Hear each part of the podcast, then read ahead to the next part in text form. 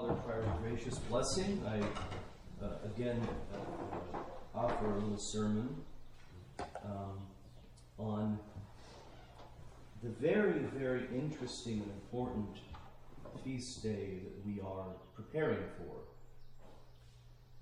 In the Middle Ages, up to modern times, Saint John's Eve and Saint John's Day has been hugely important, especially in Northern Europe. In northern climes, where there are there's a greater extremity in terms of um, uh, uh, less daylight in uh, in winter and more daylight in uh, summer. We certainly have that here. Those of us who have uh, moved here from other places uh, uh, were, have been a little bit taken aback with with the, uh, especially in uh, in winter, with the darkness. There's more darkness than than we would have in other places. So um, it's quite uh, it's quite something to get used to.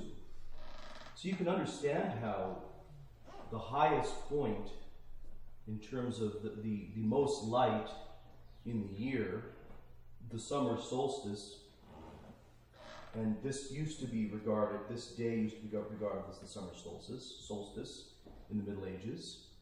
You can understand how this is hugely important in those cultures where in, in winter you just don't get enough light. And so when there is sunlight, people want to get out and enjoy it and celebrate it. It used to be huge in Ireland. Uh, I think it's still uh, fairly kept up in the Northwest, I hear. I don't know, uh, maybe, where's, uh, oh, he's not here. I was gonna ask uh, Desmond, but uh, uh, that's what I hear. Saint John the Baptist used to be right up there with Our Lady and Saint Joseph. In fact, there was a time when, when uh, Saint Joseph was less venerated and Saint John the Baptist was more venerated. And you, the proof of that is when you look at the Confiteor in the Mass, the Confiteor invokes Saint John the Baptist, but does not invoke Saint Joseph. That's not to say that Saint Joseph is not a great saint.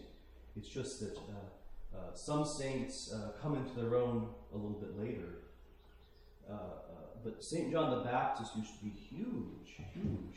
And of course, you can see this also, that if at the end of Mass, the priest reads the prologue of Saint Uh, Saint John the Apostle, uh, the prologue of Saint John mentions in every single, uh, the priest will mention it at, at the end of every single Mass, Uh, there was a man sent from God whose name was John.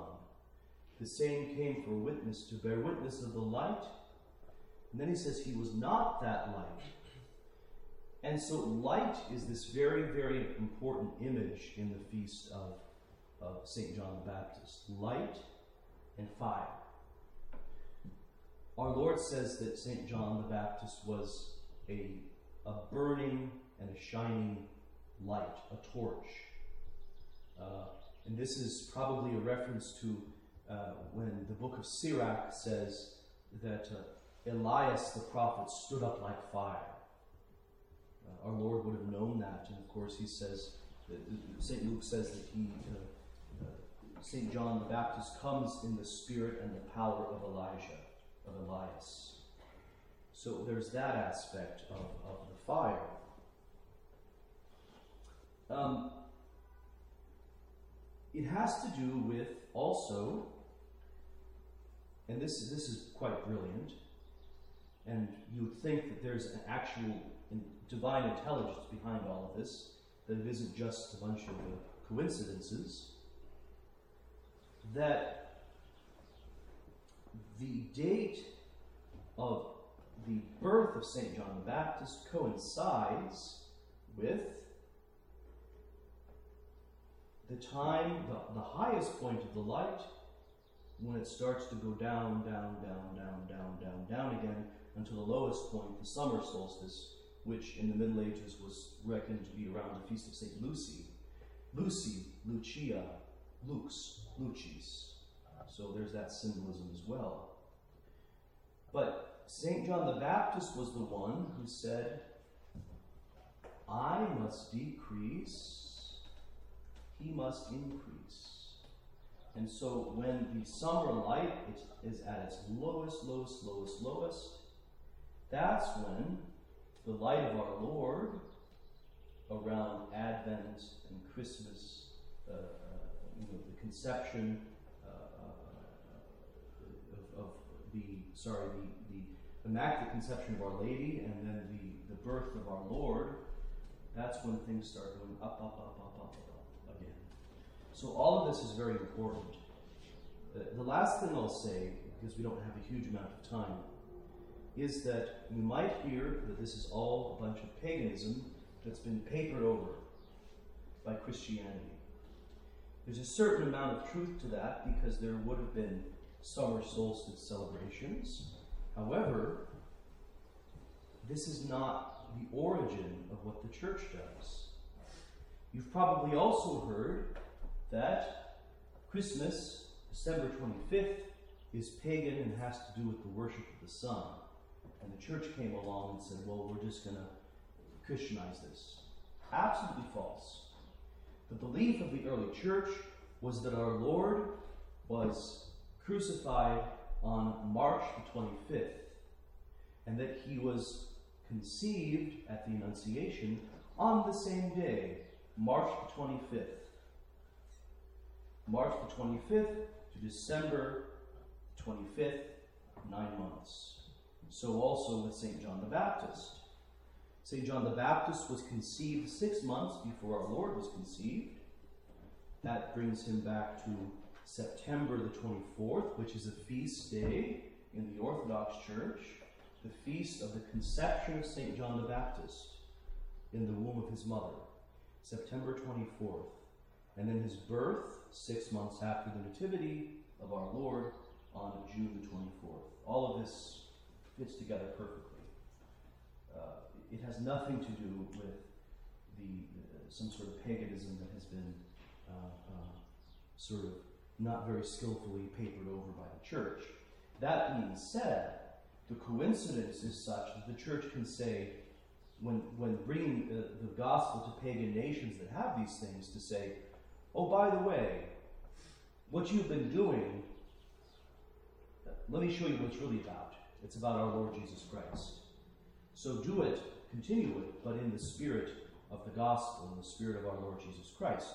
So the church never, ever, ever discourages uh, uh, people, uh, the traditional customs of the people, as long as they are innocent and uh, can be reinterpreted. Okay? So in places like uh, uh, Ireland, it used to be the case that there were midsummer uh, Uh, festivals, perhaps there still are, but I think increasingly they're going back to a pagan uh, emphasis, sadly, with all sorts of funny neo-pagan people running around with uh, God knows what, uh, you know, nose rings and, and things like this. Uh, the, the Druids of old would have eaten these people for breakfast.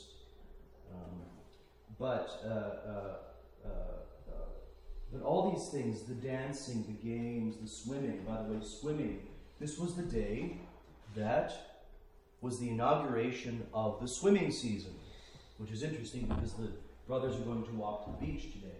And that wasn't planned. It just, I just read that, literally. Um, prayers for good weather. That's interesting. Prayers for good weather, that the crops may be preserved. Uh, uh, Because the other uh, aspect of the Feast of Saint John the Baptist, the image, is barrenness and fruitfulness. Barrenness and fruitfulness. Elizabeth was barren, and our Lord made her womb fruitful. And so we ask, uh, in, particularly in a rural area like this, we ask God's blessing on this day uh, for the crops. Also, this is the last thing I'll say, this is also the day that, in Ireland again, when you had old rosaries that were broken, or old holy pictures that needed to be disposed of, and different kinds of sacramentals, you threw them in the bonfire. You threw them in the bonfire of, of Saint John. Um, so it's, it's quite brilliant. Oh, it, you know, Christendom used to have it all figured out. Um, so keep that in mind too, brothers, that uh, if we have things to burn, then this is the time to do it. So, uh, happy feast to you all, and um, remember that uh, Christendom has fallen on hard times, but please God, all of these lovely things will, will come back someday. In the name of the Father, and the Son, and the Holy Spirit.